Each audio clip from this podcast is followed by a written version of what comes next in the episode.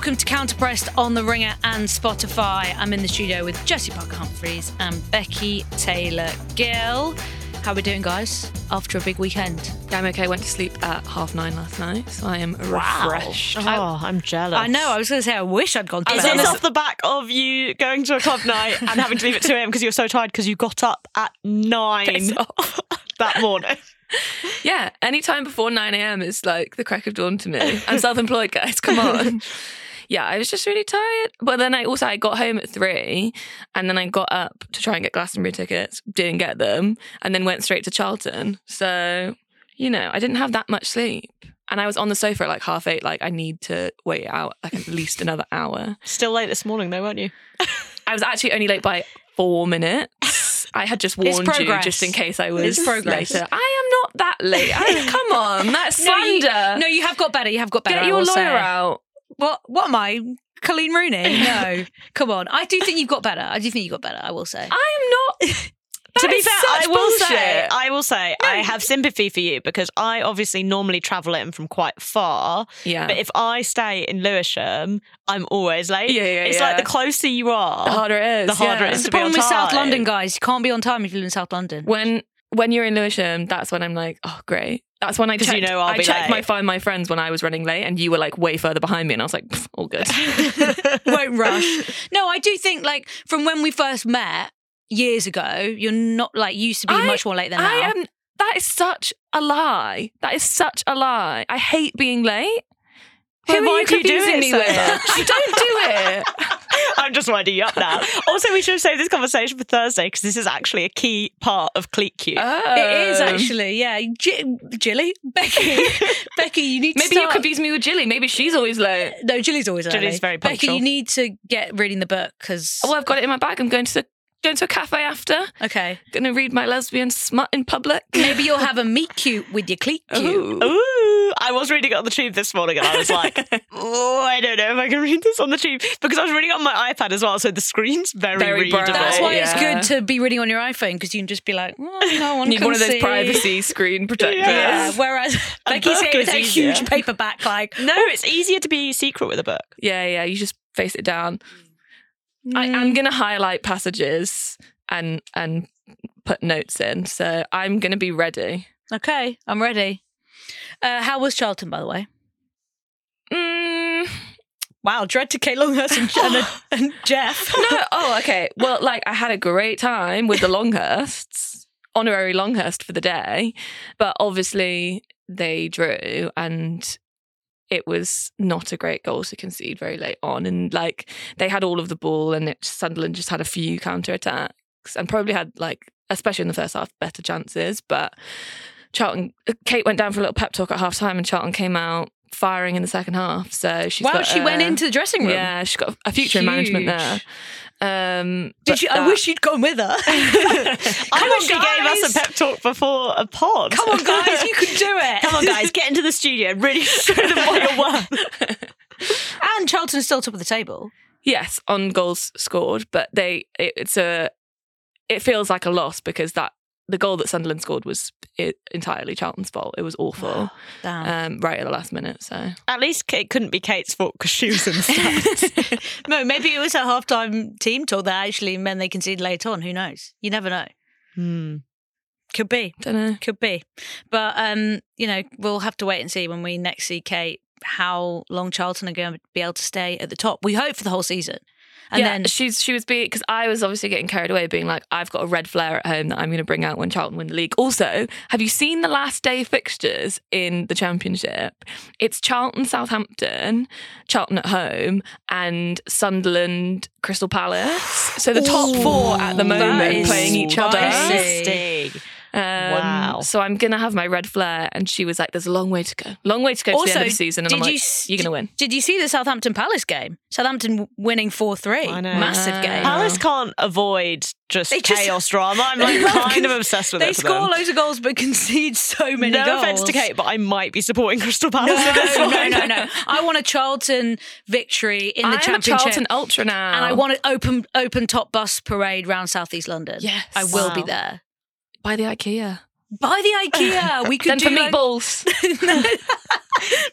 and the, the Pizza Hut that I always went to for kids' parties next to the Yeah. Yeah, cinema. we go for the buffet. It'd be great. Mm. Wow. Okay. I love a. Pizza Hut buffet. Plans, plans, plans. Right. Um, we have lots of WSL drama to get into. We had the derby, we had the game at Stamford Bridge, and lots of discourse. What game as at well. Stamford Bridge? Didn't happen. Becky's gonna um just bleep out that that that section of the pod. You know I'm know, actually so fuming. just abstain from talking about it. the first time I'm in on a Monday to talk about WSL football is when Liverpool lose badly. We, Like, didn't they- do it on purpose though. Sure. It's because Again, Kate, you Kate will be hearing refused from my lawyer. Kate refused to come in after you told her to shut up on Twitter. Anyway, let's start with that Manchester derby at Old Trafford.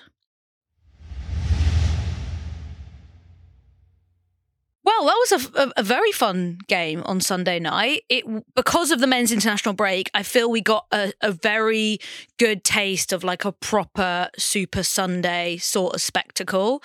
Because when Premier League is in play, WSL games come in that kind of later slot, which is annoying. kickoff. Six You just slept forty-five through the end of it. which is a bit of a nightmare. But I loved that we got a proper Ford Super Sunday 4:30 kickoff, and that also meant you got good amount of build up because of that slightly boring Arsenal Brighton game, and you got a lot of post match analysis, which is like the proper Super Sunday experience as well. And then we got all the drama thrown in for the game. Um, I want to start with Marc Skinner's lineup because that had already got the chaos brewing on Twitter because lots of United fans were frustrated about the changes that he made, but most importantly, Jade Riviere not starting and Leah Galton going in at left back and Hannah Blundell playing at right back. And when the teams came out, it was all just about that and and Skinner making what a lot of fans perceived as like quite big risky changes in what is such a defining game and a big game at Old Trafford in front of uh, 43,000 or so fans. Obviously, a huge occasion that Man United had been building up to for weeks. They had the dry ice out, they had the flames. Dry Um, ice. I missed that. You missed it. The, I, I missed the first ten minutes because I was playing football. It, we were really going for it. Um, but yeah, that that formation lineup, um, all the nightmares that maybe Marc Skinner had had about uh, Lauren Hemp and Chloe Kelly potentially destroying his fullbacks, kind of came true. And unfortunately, even though Leah Galton has played in that position before, when she is forced to sit so deep um, and not push forward, which is obviously where she's kind of better is going forward and playing an attack, and she's not defensively as assured as um, if Blundell was playing there and Riviere was playing at right back.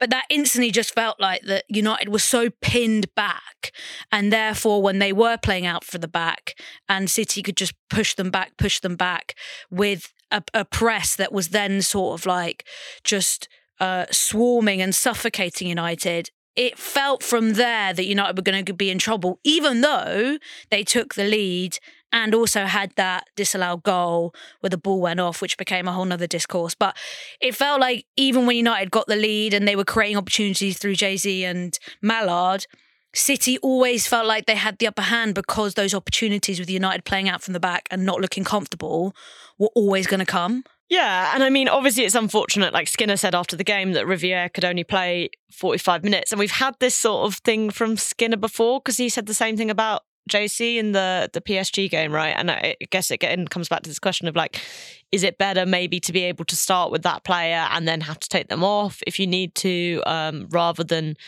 you know, either maybe presumably he hoped that he wouldn't need to necessarily bring her on at all, but it did just feel like ugh, at half time you're really then telegraphing to the opposition that yeah, like you're struggling and you've got to bring this player on who hasn't been playing. And I thought like Riviere, to be honest, was was really really good then when she did come on.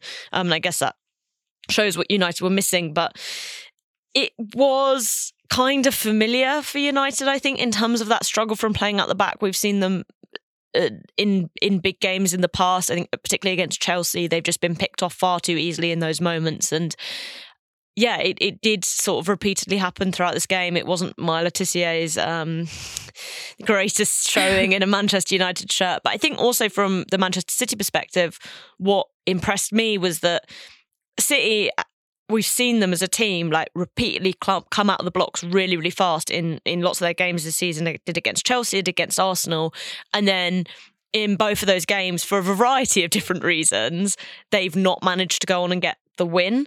And when United scored the penalty, I thought, oh, this is going to be the same thing for City. They've started really well, they haven't got a goal, and now, you know, the opposition have and how they're going to deal with it. Because obviously in the Arsenal game, it was like it totally threw them off. But I think what was really impressive and really important and kind of fitting in terms of what she said earlier in the week that when Jill Roord scored was they did manage to carry on pushing and they didn't lose their heads. And, you know, Roord had said earlier that she sometimes felt City focused too much on how they played and not enough on how they wanted to win. And she said it had been the opposite sort of at Wolfsburg. Um, but I felt like that is something that's occasionally been missing for City. And yeah, I thought you know, to come back and score those two goals in really quick succession, both of them great goals, was um, I thought it was fair justification for how good City have I think have been this season. I think them losing to Arsenal Brighton on the bounce maybe put some question marks in people's minds about whether they are good. But I think this game like kind of proved some of those people wrong. And I think it's the first time in the WSL in a Manchester derby that uh, City have been trailing and then gone on to win the game. I think it was their first away win in a Manchester derby, potentially. Yeah, because I think they, they they drew a couple of those, didn't they? Yeah. And then, but I think it's the first time when they've gone goal a goal down, they've turned it around to win, which is important. And also, yes, iconic uh, Jill Roord no filter moment when midweek she manages to basically slag off her teammates and club, saying, "In Germany, at least we want to win um, CBA with playing with the ball so much." But she'd been out of form, and she brought it back because this is what City had been crying out for in the last couple of weeks: is someone to finish from mid midfield and take the pressure off Kelly and Shaw and Hemp. And she did that with a really nice finish. Um, and I'm glad that like we might see a bit of Jill Roord form again and she doesn't fall into that sort of like hot cold trap that we see a lot. Slagging off her teammates is her motivation. That's what makes her tick. To be fair, I've got to be honest. I think those quotes are some of the more reasonable quotes I've ever heard her say. I know it's a pretty crazy bar, but I'm like, I do think that's that's been true about City. There there has been a sense that they don't have that same like ruthlessness that you see from maybe like Chelsea or Arsenal when when they're at the very best. And equally, I think it's true about Wolfsburg that a lot of the time like they look rubbish, but they do find a way. And I think if you can bring some of that sort of will to win to the City team. I think that's I think that's a good thing. Yeah, and City are City are like quite wasteful times, and what they set a new WSL record the other day in that Brighton game for the most shots. What was it, like thirty five or something? Um, it's just ironic that Jill was complaining about having too much of the ball. I thought you wanted to go to Barcelona, hun. I don't know how you would have coped. you want to just play in transition? I don't think.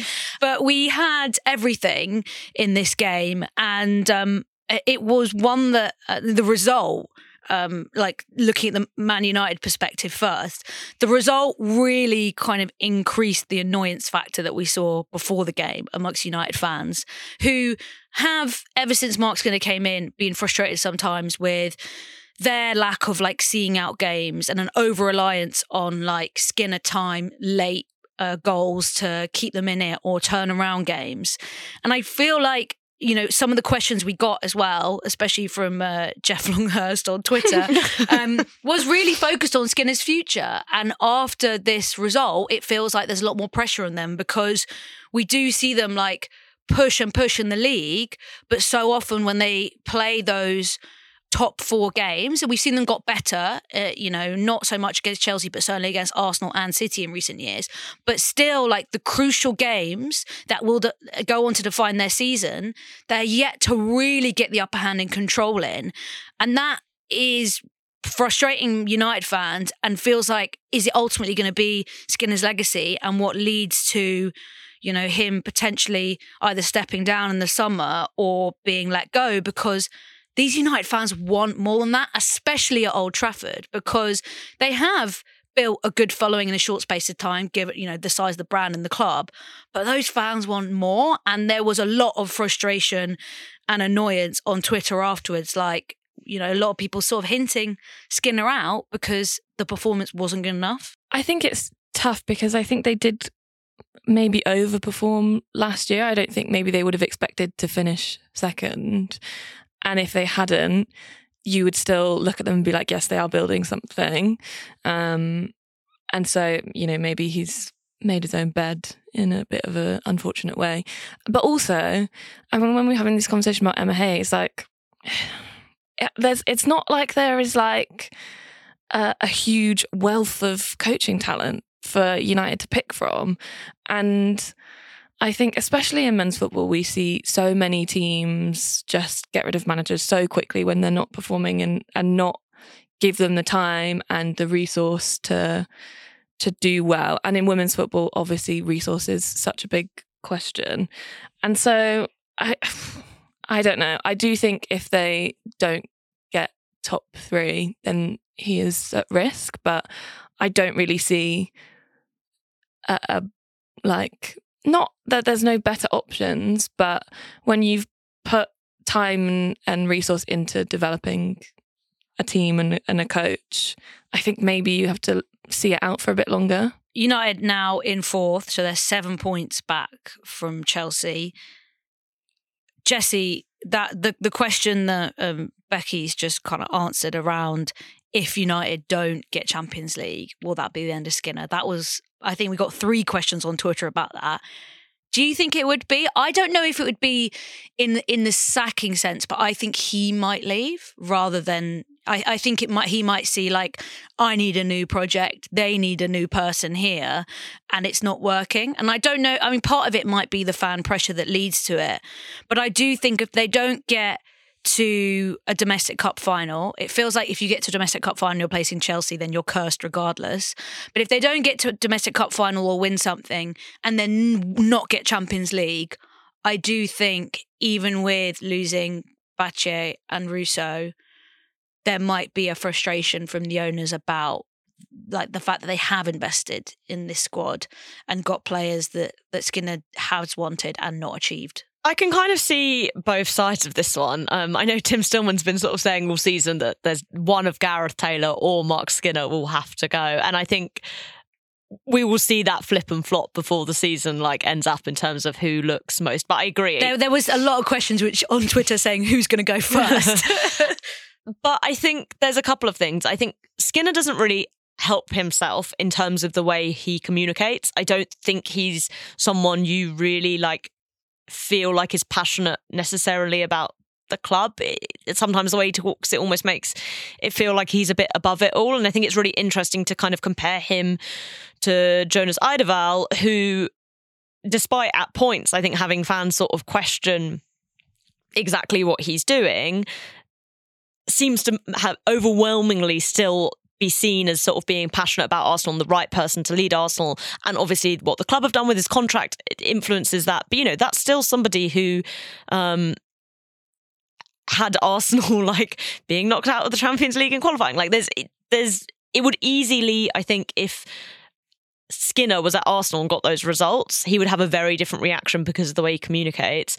On the flip side, I kind of have some sympathy for Skinner in terms of like, I don't think the way United have dealt with the departures and sort of reforming this team has been ideal for him. Like there were lots of like very, very late signings.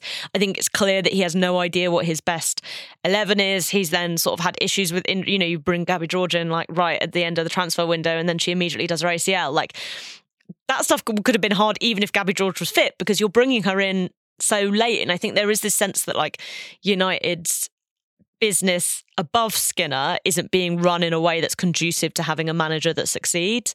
And I do think there's there's an extent where it's like, well, maybe I kind of agree with what Becky's saying. Like maybe Skinner's not the best per- person for the job, but I'm I'm not really sure who is. And I think there are lots of things that he does that are irritating in their own way, but there's also lots of things that I do think have been done well in the past.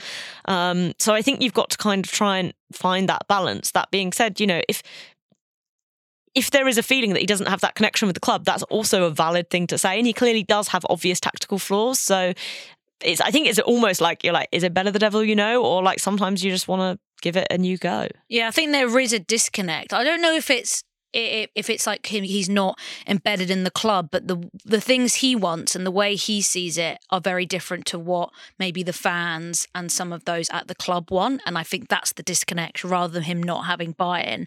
And when you see what Arsenal are doing, obviously they still haven't had tons to shout about. They had that huge Conti Cup win, but there is still like a overall buy-in. And when it comes to recruitment from Clare Wheatley, like that, that's very aligned a lot of the time, even though there are Scandi players, which Eidevall's always kind of had a preference for. Like there is still alignment quite a lot on like we'll try and get you who we want. Which sometimes we have a preference there does feel like a bit of a disconnect there, and it hasn't helped with United having questions about who the future owners are and where the investment's coming from, and that will have a knock-on effect. And like new CEOs and all this kind of stuff, like feels like inevitably the women's team are just kind of in limbo about that. Brid Kehoe has asked, and this is another one that is going to come up again for for United. Will Mary Earps maybe go in January because her contract is up?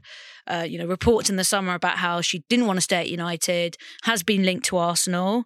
That could be another issue for Skinner to deal with and would be losing a huge player. And now I'm looking thinking, well, Ellie Roebuck's kind of in, you know, in the background falling out of favour of City. Maybe Let's she will be the the keep replacement. roundabout. She- Everybody switch. Ellie Roebuck though, she's really batting her eyelashes at Arsenal. Yeah, so she's that's, been that's where the fight is. She's been liking a few tweets, but I also do think some of that is just like your England teammates. Like you'll be happy for them. But I know people like to I read into it. I haven't it. seen her like anything about Millie Bright.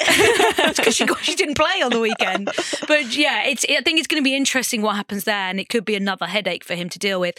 A specific thing I want to talk about though, Jessy, is that United midfield, which just feels like a, a gaping hole for them at the moment. Uh, someone who's drifted out now, even though she's had three starts this season, is is Hayley Ladd, who um, you know because of changes in that system is is not featuring as much this season, but. Ella Toon has, we have to say, struggled. Um, and she has spent some time, like she has been dropped this season and come back in.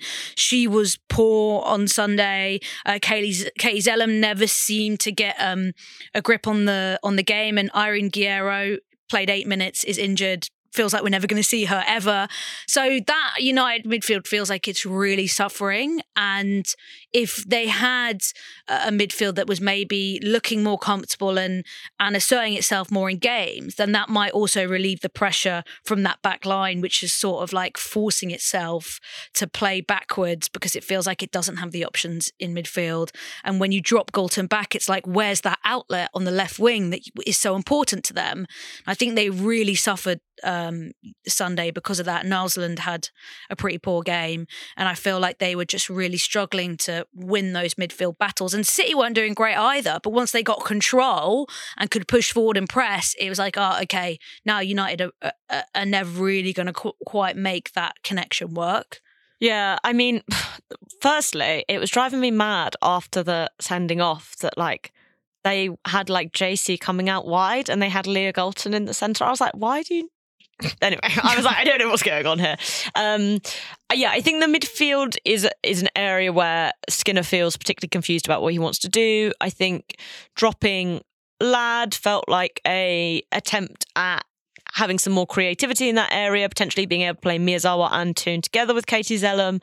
Um, but then I think that midfield doesn't really offer much sort of defensive protection. And so Naalsund, I guess, maybe is like the attempt at the, the between of it, but like she's not played that much. So it doesn't really surprise me that they don't really have the relationships there. Um, Toon's obviously not been in great form for a long time, although I will say she totally bailed them out against Brighton the other week. So it's not like she's done nothing for them this season. Um, but again, I can kind of, it feels strange then when you've got sort of Toon coming out and Miyazawa comes in and.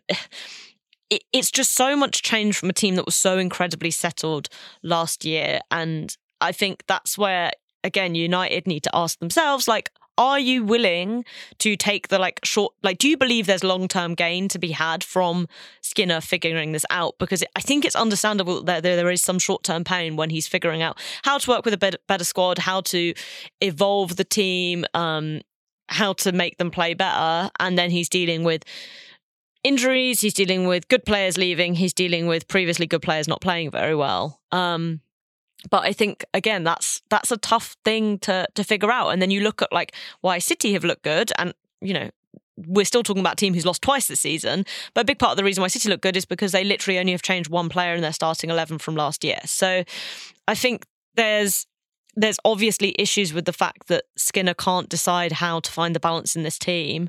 Um, and you know, it's perfectly valid to question the decisions he's made around um, trying to find that balance.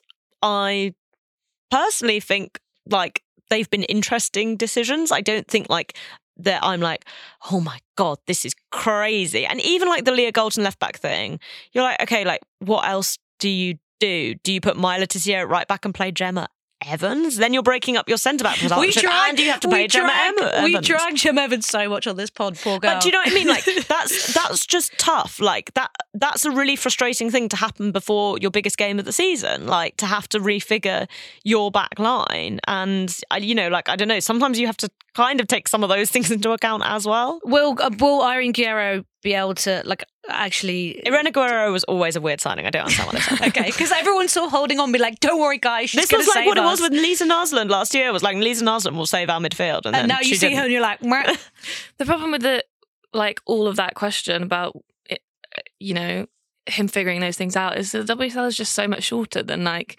men's don't football. You don't have time to figure it out, and so people get like antsy like way quicker, and and that's just I don't know. I don't know. It's just unfortunate. You can't really do anything about that until the league expands, which is a whole other question. Well, Karen Carney kind of touched on it in the coverage last night after the game, saying, um, and I think this question from uh, Yoshui on Twitter kind of speaks to this: is will Arsenal and City and United just continue to have basically a mid off underneath Chelsea? And that's kind of what Karen Carney hints about, which is like, you know, Chelsea are so far ahead, and obviously Hayes leaving will change that potentially, but Chelsea are so far ahead. It is like these three teams just having a mid off behind. It's that that meme where the guy's on his phone and and eating the chips and everyone's having a fight behind him. Like that's Chelsea and that's the rest yeah, of them. Or what's that meme where that person's coming into the party and it's like people don't know. It's like the Chelsea are coming into the party and it's just like that's City, not as good a United, meme as the one that I did. Arsenal just in their little crew. But it is it's like, you know, just battle it amongst yourselves for what? A Champions League qualifier spot that you don't that you win. Don't it's it's brutal. Uh, we need to talk about City though, um, because it is an important result for them, especially when they were looking like they were drifting. Feels like the the title race is still going to be you know a little bit beyond them because they've lost two games but they needed to assert themselves and they needed to get confident again in front of goal because having all those shots against Brighton fluffing their lines and just overall looking like like they were in a negative space looked like it could you know start to take its toll. But I do think they've put themselves in a good position to make sure that they can try and secure Champions League again. But um do you think, Jessy that like there's been some good amount of progress in that team, or you still think like City are City and they still might surprise us with some poor results along the line? I think they have been far better than they were last year. I think it really helps that um, Chloe Kelly's in great form. I think when you see Lauren Hemp scoring goals like that, you're like, yeah, if this could happen more often, um, then that would be amazing. But like, yeah, you look at Kelly, like she's scored against Chelsea, she's scored against Arsenal, she's got an assist against United. I think obviously City have lost twice and everyone loves this you know no one's ever won the league and and lost more than twice and maybe this goes into the mid off thing that's like so crazy but maybe that's this year, such a crazy guys start. maybe this year will be the first year maybe this year will be the first year but or I mean, maybe Chelsea, Chelsea still unbeaten, don't but... even lose the entire like you, you don't really know and I, I think it's silly to be like oh clearly City I don't think really feel out of the best of the rest race. And then really we're waiting to see if Chelsea will drop points. And what I will say is in City's favour is that they've now played all of the their title rivals once. And Chelsea, for example, have only played City so far. And they could only draw that game. So you know, City have got four points from those games. Okay, the Brighton loss is frustrating. Um, but I think four points from, you know, three games against your title rivals, two of which are away, is a really good position to be in, actually. And then just looking at their their games towards Christmas, they've got Spurs and Villa at home, Everton away. And that takes them up to Christmas. And you're like, well, they'll win all of those probably. You'd like to think they win all those. We know they can put good runs together against smaller teams normally. So when you've also got Arsenal and Chelsea playing each other in that time period, I think they're in a good position and I think they feel like a good settled team. The only thing is, I really think they need to stop having players be sent off because it hasn't really technically cost them yet, unless you count Chelsea getting the equaliser. Um, but Which I, think, you it do, you do count that. You have to count that, yeah. Although I still think Chelsea might have found it easier in the same way United, Yeah, I think, might yeah, have found it easier to get a goal back if they were playing against 11. Um, but I think at some point, if it carries on, like the ill discipline is to. Yeah. But I don't. I don't know. I like that second yellow yesterday. I think is so soft.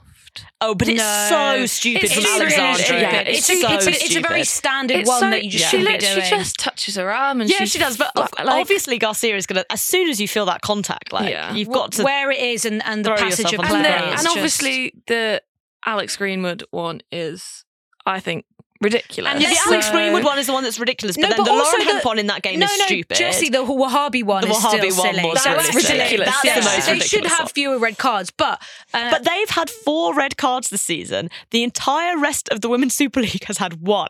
but it, you would you would if you're Gary Taylor, you would be a little bit worried. We'll discount two of and those. someone, someone so they're still double on the whole rest of the yeah, we did have a question on Twitter about that as well. Like, is that you know, is it going to become a discipline issue? Because I would say, you know, uh, Ouahabi one minus minus one, Greenwood minus one, but the other two are stupid.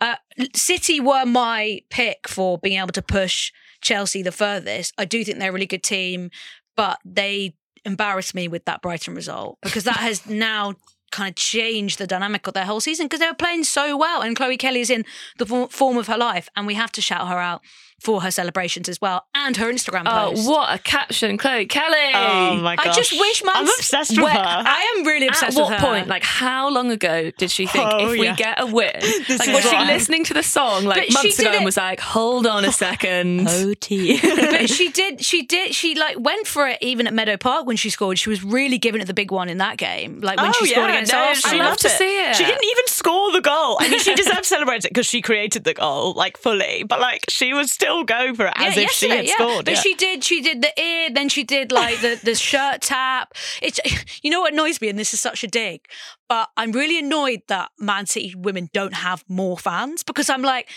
Chloe Kelly is giving you everything. Mm. She is giving you everything. She's in the form of her life. She's the only respectable thing coming out of West London when it comes to QPR right now. and she's doing on the world stage. She's doing a, incredible like tweets and Instagrams. But I need City to turn out for their women's team. And I know the gag has always been that City men don't even have that many fans and they don't sell out some games. But like, you have a really fun squad with mm. really big names and the vibes are really hot, as we know. Like, the, the personalities there are good, the content is funny. Please turn out. Like I know they've got better better numbers at the CFA, but like why don't City women have more fans? Yeah, you know Genuinely. what? Like that's I've never really thought about that before, but now I'm like all of my all of my oomps. yeah, it's They've all got Arsenal, flops, Chelsea. I don't know any other. City It's all fans. Arsenal, Chelsea, United when it comes to like WSL big four fan bases. You're like City. Maybe they're just Where are maybe ya? they're just quieter on Twitter. Maybe Let's they're just be get- having ya. getting along with their business and not not arguing. Maybe they just don't get rattled as much as everyone else. True, could be. Uh, we've got to talk about uh, the other big discourse game of the weekend. So let's get into Chelsea Liverpool next. Only one place to start this, guys. Fan discourse is back. And booing discourse, actually, because Becky got tut tutted for booing in the away end. I got shushed by my own fans for booing lo- uh, for booing a corner. I was like, guys, come on, man!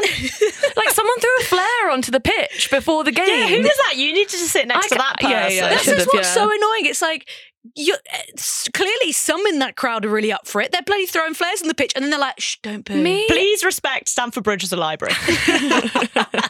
That's part of the culture. me and my friend John, I was exhausted after that game because I felt like we were like the only ones like I think you were tired all Given it the- weekend. I you really was, need yeah. to look into it. I was giving it the big un and really trying. And it was just like, I mean, I do think the away fans were pretty good, but and it is tiring when you're like a smaller amount and it's like fucking dead in You're get- Bridge. and you're getting smashed. and we're getting smashed, yeah. Um, so like the vibes go down, but come on, come on, man. And also, the vibes were so good at the Emirates that Liverpool away end, and it did help that they were in the game and Yeah. playing well, and then get the goal. So obviously, that has you know the vibes are going to go up on the vibes graph. I would like But- to say I fucking love WSL away ends. I loved it. It was great. But I had to go through the most annoying process, right, to get these tickets. You had to have a membership.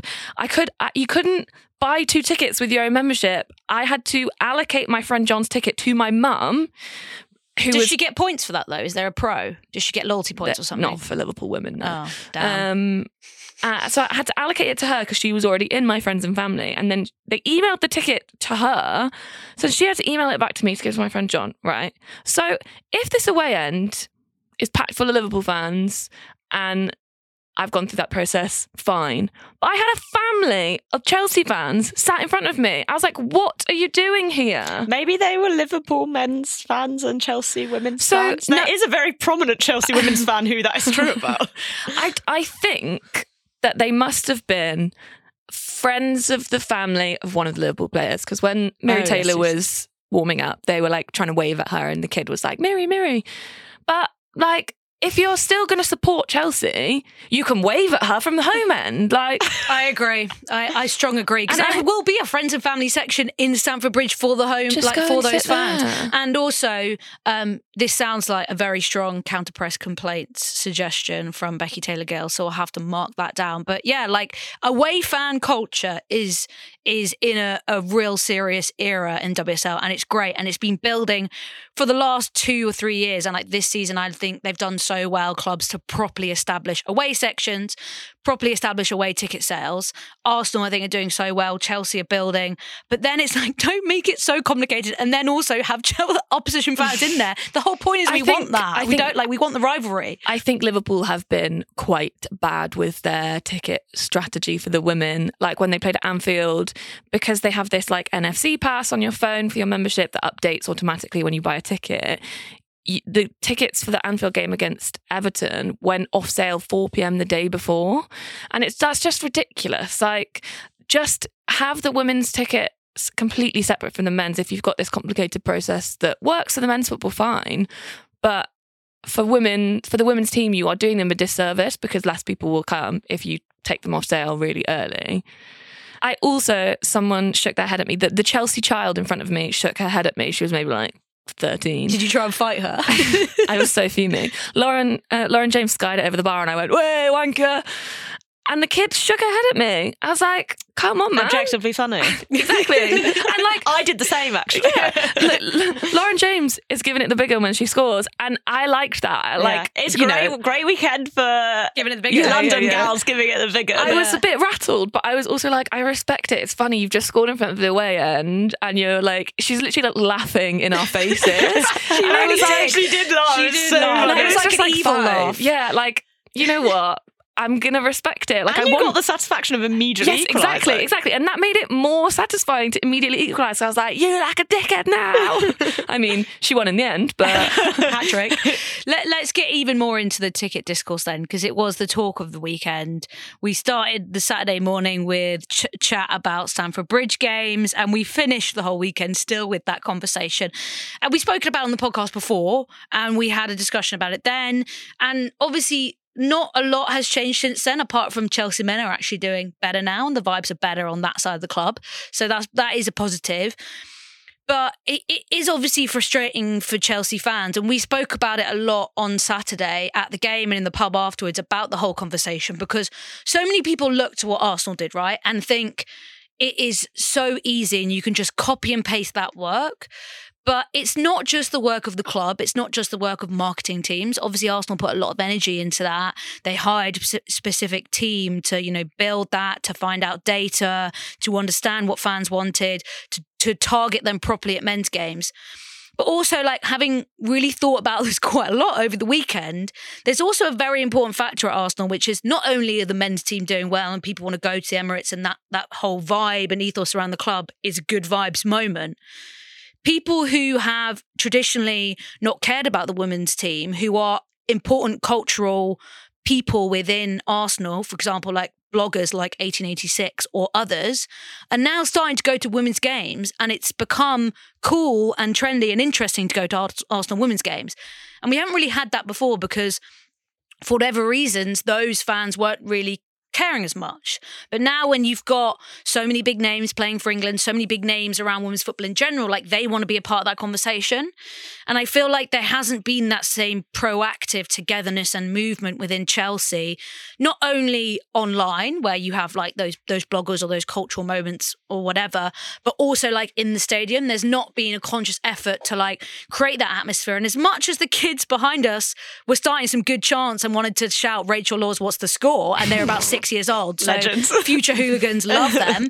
Broadly, it was a dead family crown. We weren't in like the family section. So quiet. And I like obviously there are really strong, loud supporters groups with Arsenal, and I mean that in a, a positive way, who collectively get certain groups. And there are quiet moments the Emirates too.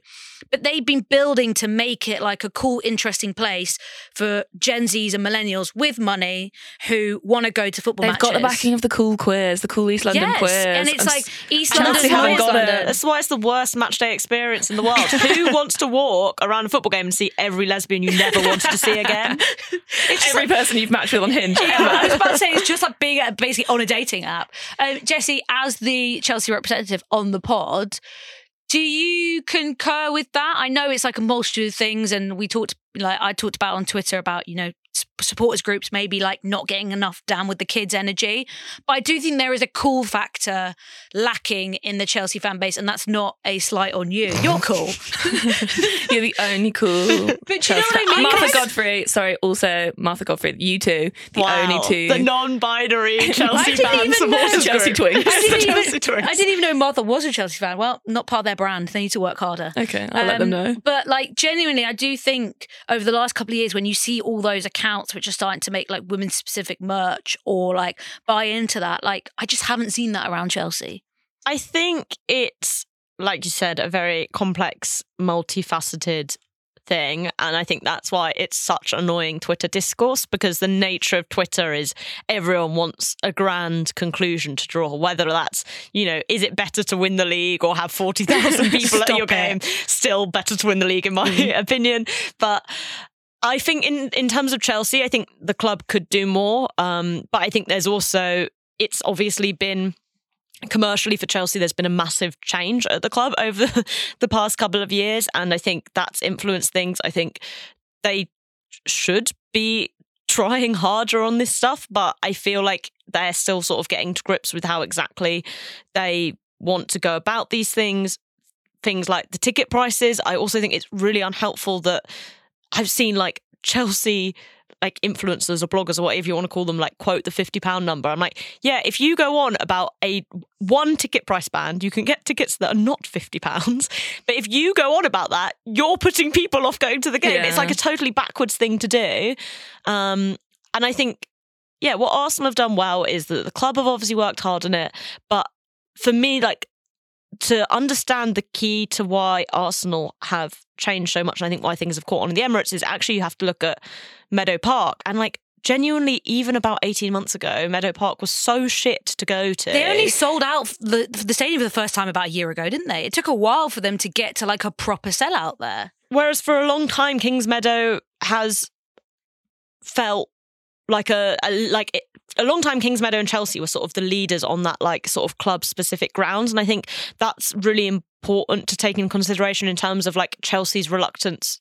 to play at Stamford Bridge. I think for a long time they did prioritise winning at Kings Meadow, somewhere they were familiar with, rather than potentially going to Stamford Bridge and lose. You know, we saw Arsenal drop a lot of points at the Emirates, and you know maybe the club feels that was worth it. I think they probably didn't think they wanted that to happen. I just think it's natural that they feel a greater connection with the Emirates, a ground that is their ground, than they do with Meadow Park, which is a ground they lease from Boreham Wood.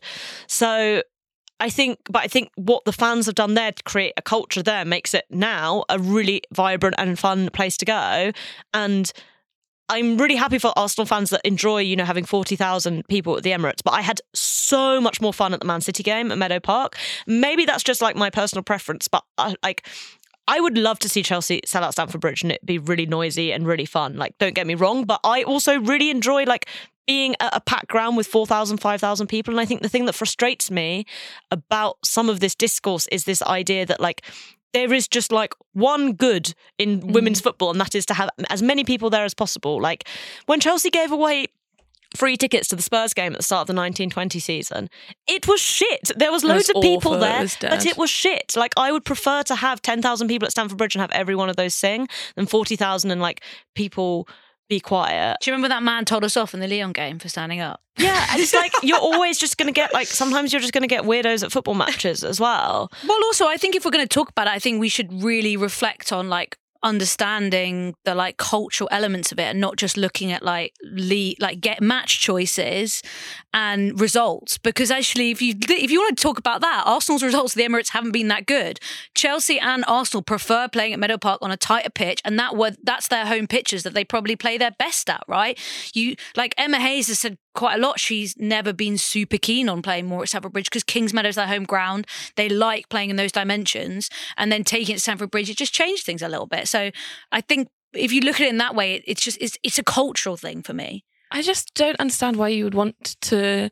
You would prefer to have how many people there were there on Saturday? They didn't announce it. I think it was around 12,000. yeah, which like Which is poor. That's even worse than Spurs. And that was Yeah. on a, this is in a men's international break. Like, Yeah. the numbers are ridiculous. Like, Yeah. I'm not, I want to make clear that, like, I don't, I want more success. people Yeah, to yeah, go. I just want a more interesting conversation about why that's happening. And also, it's just, it was so dead and so boring. You could hear like all the players.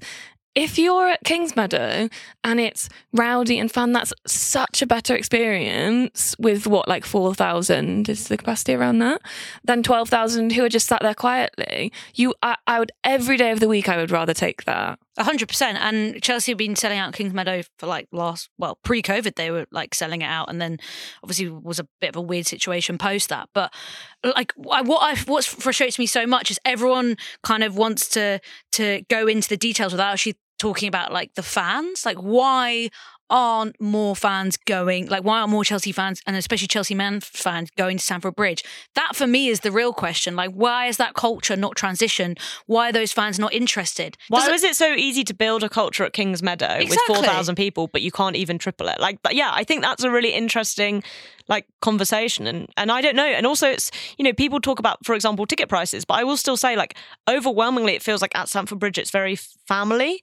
Which I mean is like maybe different from what you'd expect because that's normally like the idea of that's maybe who you put off with higher ticket prices. And I think that is a big factor. Like Kings Meadow definitely feels more less family than than Stamford Bridge has. Yeah, there's a very specific women's football fan culture that's been built there. But Stamford Bridge, it's like you've got all the women's football fans that come to Kings Meadow spread out, and then you've not really getting a transition of any of the men's fans. Do we, do you think we put too much like stock in the numbers of people? Because yes, it's good for the team. It brings in more money, but it's that's not really what's like generating like profit for these teams.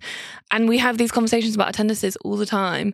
And obviously it matters, but I just don't think it's the most important thing. And I think people like really take it really seriously and also like, yeah, use it as like um The le- the attendance trophy. yeah, a way to get get It's one a up gotcha. on. it's a Yes, gotcha for a lot of fans, and and I understand. You know, there's a reason why I called Meadow Park Deado Park for years. It's funny, like it is funny, and So- it was Dedo. Yeah, You had to say. exactly. so uh, you know, I understand anymore. that, but I think what's annoying is when like the gotcha then seeps into like actually having an. You know, Yeah. it's one thing for like some random Arsenal fan to like be doing gotchas. I find it crazy that there are journalists trying to do gotchas, and I think, but I also agree. I think it is really interesting to ask like, what does that number represent and the question of sort of atmosphere versus I think for a long time people wanted the number as a validation that like women's football is worthy to watch. Like I will tell you now, women's football is worthy to watch. I don't necessarily care like how many people think that, but I will say from a Chelsea perspective, I think it's sad that more people don't want to watch the club because it is so clearly the best team in England in mm. a football sense and has been for years and the best team at Chelsea. and the best team at Chelsea. And has been for years. so- and that's really frustrating. Yeah, you've got to ask yourself like you don't want to see some of the best players in the world, like the most popular manager in women's football, and a team that's won. You've like, got limited time to see her. Literally, that's what pissed me off. I'm like, where? Why are those men's fans not transitioning over? Why are wider fans not coming? Because people. Why don't the lesbians like us? genuinely You need more question- chaotic lesbians on the pitch. You only have whole, wholesome lesbians who are just like settled Rebrand. down. Shall and I start some rumours about, about Yeah. Chelsea Get, players? get Becky to put some I comments on to be- TikTok. I need to become one of those crazy people on TikTok who's like, and then this person slept with this Oh, like person. the wall yeah. chart people. Yeah. Yeah, and like they like walk next to each other in like a team like Yeah. video, and you're like they're together. But also to both your points, right, is that initially this conversation was always just about the validation and and like the numbers weren't were quite meaningless because they were inflated by free tickets or cheap tickets, right? And that was the discourse before. But actually in this new era, which is going to be detached from the FA and is going to be commercially driven, fans will matter because clubs, even though they'll still be bankrolled by the men's team, will need to like somehow make a bit more money to prop themselves up. And that's why fans will matter and it it will move from actually being an important conversation. And also a lot of people who are in this new era of women's football are saying like there's no point in having a TV product if the the stands are empty because it looks shit. So we need to fill the stands as well to create a better TV product. We've had that a lot at Brisbane Road where Spurs play, where often the cameras are facing a stand which is completely empty, and that looks shit as well. So there's very and gonna, important. that's going to be the case on Thursday at Chelsea because they're only selling the East stand, so the Mm. cameras will be on empty stands for the whole and game. that it just i think it makes it is such a negative thing to watch and i do think like people need to seriously consider this because if you're going to be building long-term sustainable s- success and kelly simmons before she left she's now longer no longer at the fa but she said she expected wsl to be like the teams to be breaking even or profitable by 2031 so we still got a hell of a long way to go so if you can't really fill the stadiums now and you're the best team in england i'm a little bit worried obviously it won't matter for a team like chelsea when you're so rich But the only thing I will say about that is also though what the Arsenal thing shows is like this stuff can happen very very quickly. Like Mm. I was at the Arsenal Juve game at the Emirates. Oh, that was bleak. It And was cold. it was cold, it was dead, it was quiet, like it was miserable. And that was the Champions League group stage. Literally within four months, you've got the number of people at Wolfs- Wolfsburg, and, And- they've they've gone on from that, obviously. and that Chelsea Arsenal season opener, which was like nine thousand. the thing that is scary about that is that you can see how quickly it can improve, but I don't think that means that it can't go the other way and quickly go backwards Mm. Well, to that's what, what it was. Chelsea's attendances at Stamford Bridge are half of what they were last Yeah. year. Yeah. Yeah, So I also think we just need to like maybe like let go of the I think for a really long time people were being like and this is about like the number of attendances are being like we need to prove that it's viable and that it's watchable because like misogynists are being like "Eh, no one watches women's football just like forget about them like it's not for them they're not going to change their mind even if Stamford Bridge is packed out because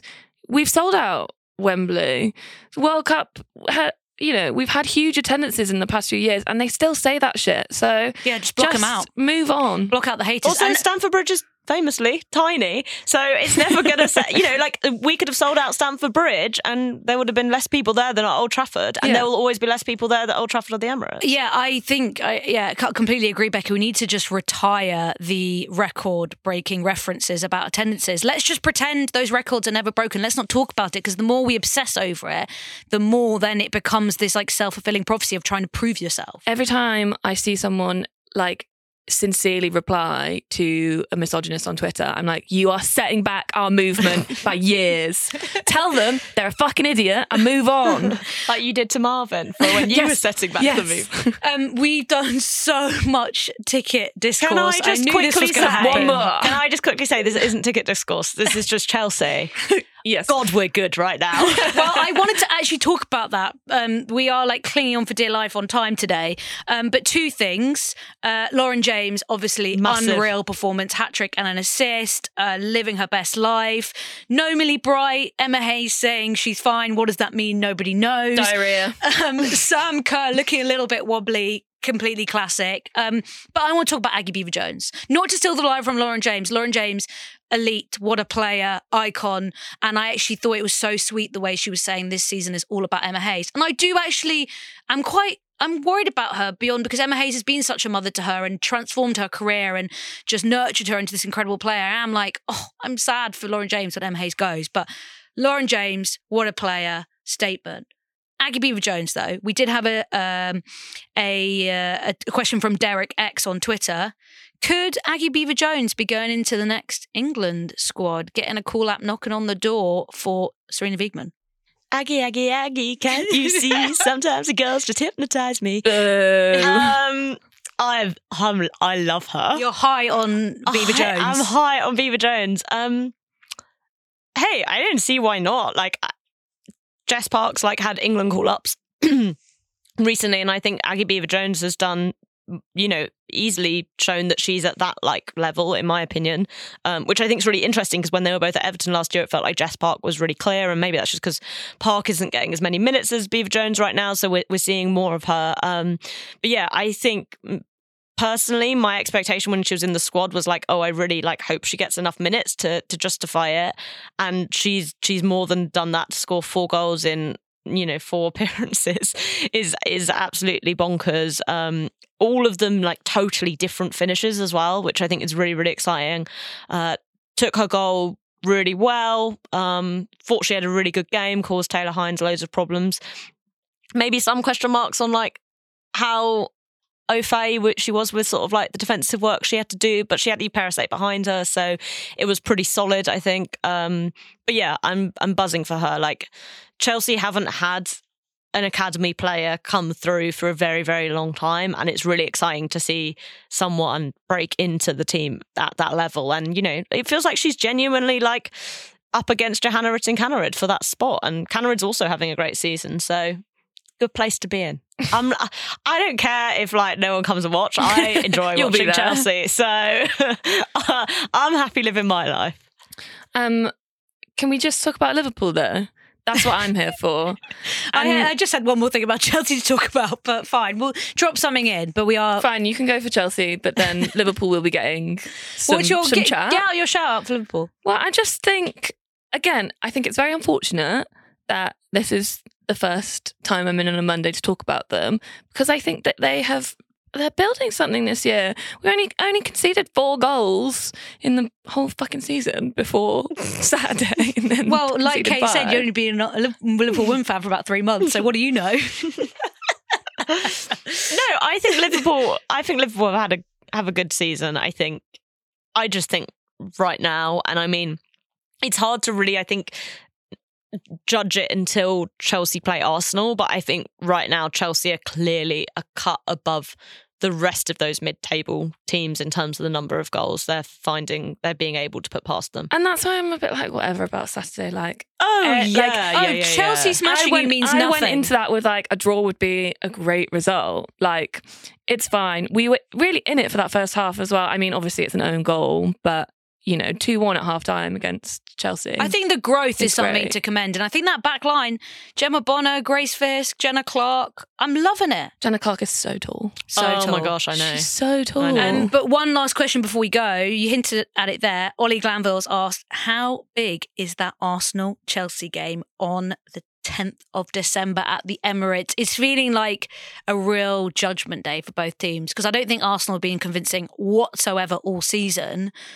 But it will come down to that. And they've managed to keep themselves in it by still just losing one game and, and like only one draw as well. So it's like they are still like if they win that game against Chelsea, could really turn things around. It feels like everything is on that right now. Yeah, I'm brooking it. Um, Sorry. I think uh, a game at the Emirates after the international break will be a really, really big test for Chelsea. Um, and I think Arsenal games are like ones that you obviously never take for granted in terms of playing well. I don't think we've had a really, really good performance against them since the FA Cup final, even though like there are games we've obviously won in that time. Um, yeah, and I, I think what what feels like ominous now is I do think on paper Chelsea are a lot better than Arsenal, but I've been in that position before. Yeah, it doesn't matter, and it does doesn't it? matter Yeah. when you get to that game. Anything can happen. I mean, Stoner's gonna gonna score an absolute spinning weldy the again. spinning top. Slapstick Can we just have a, a chat about it? Stina Blackstenius. It's the funniest goal I've ever seen. I love it so much. It is really funny. I've watched it a hundred times. It gets funnier every time you watch it.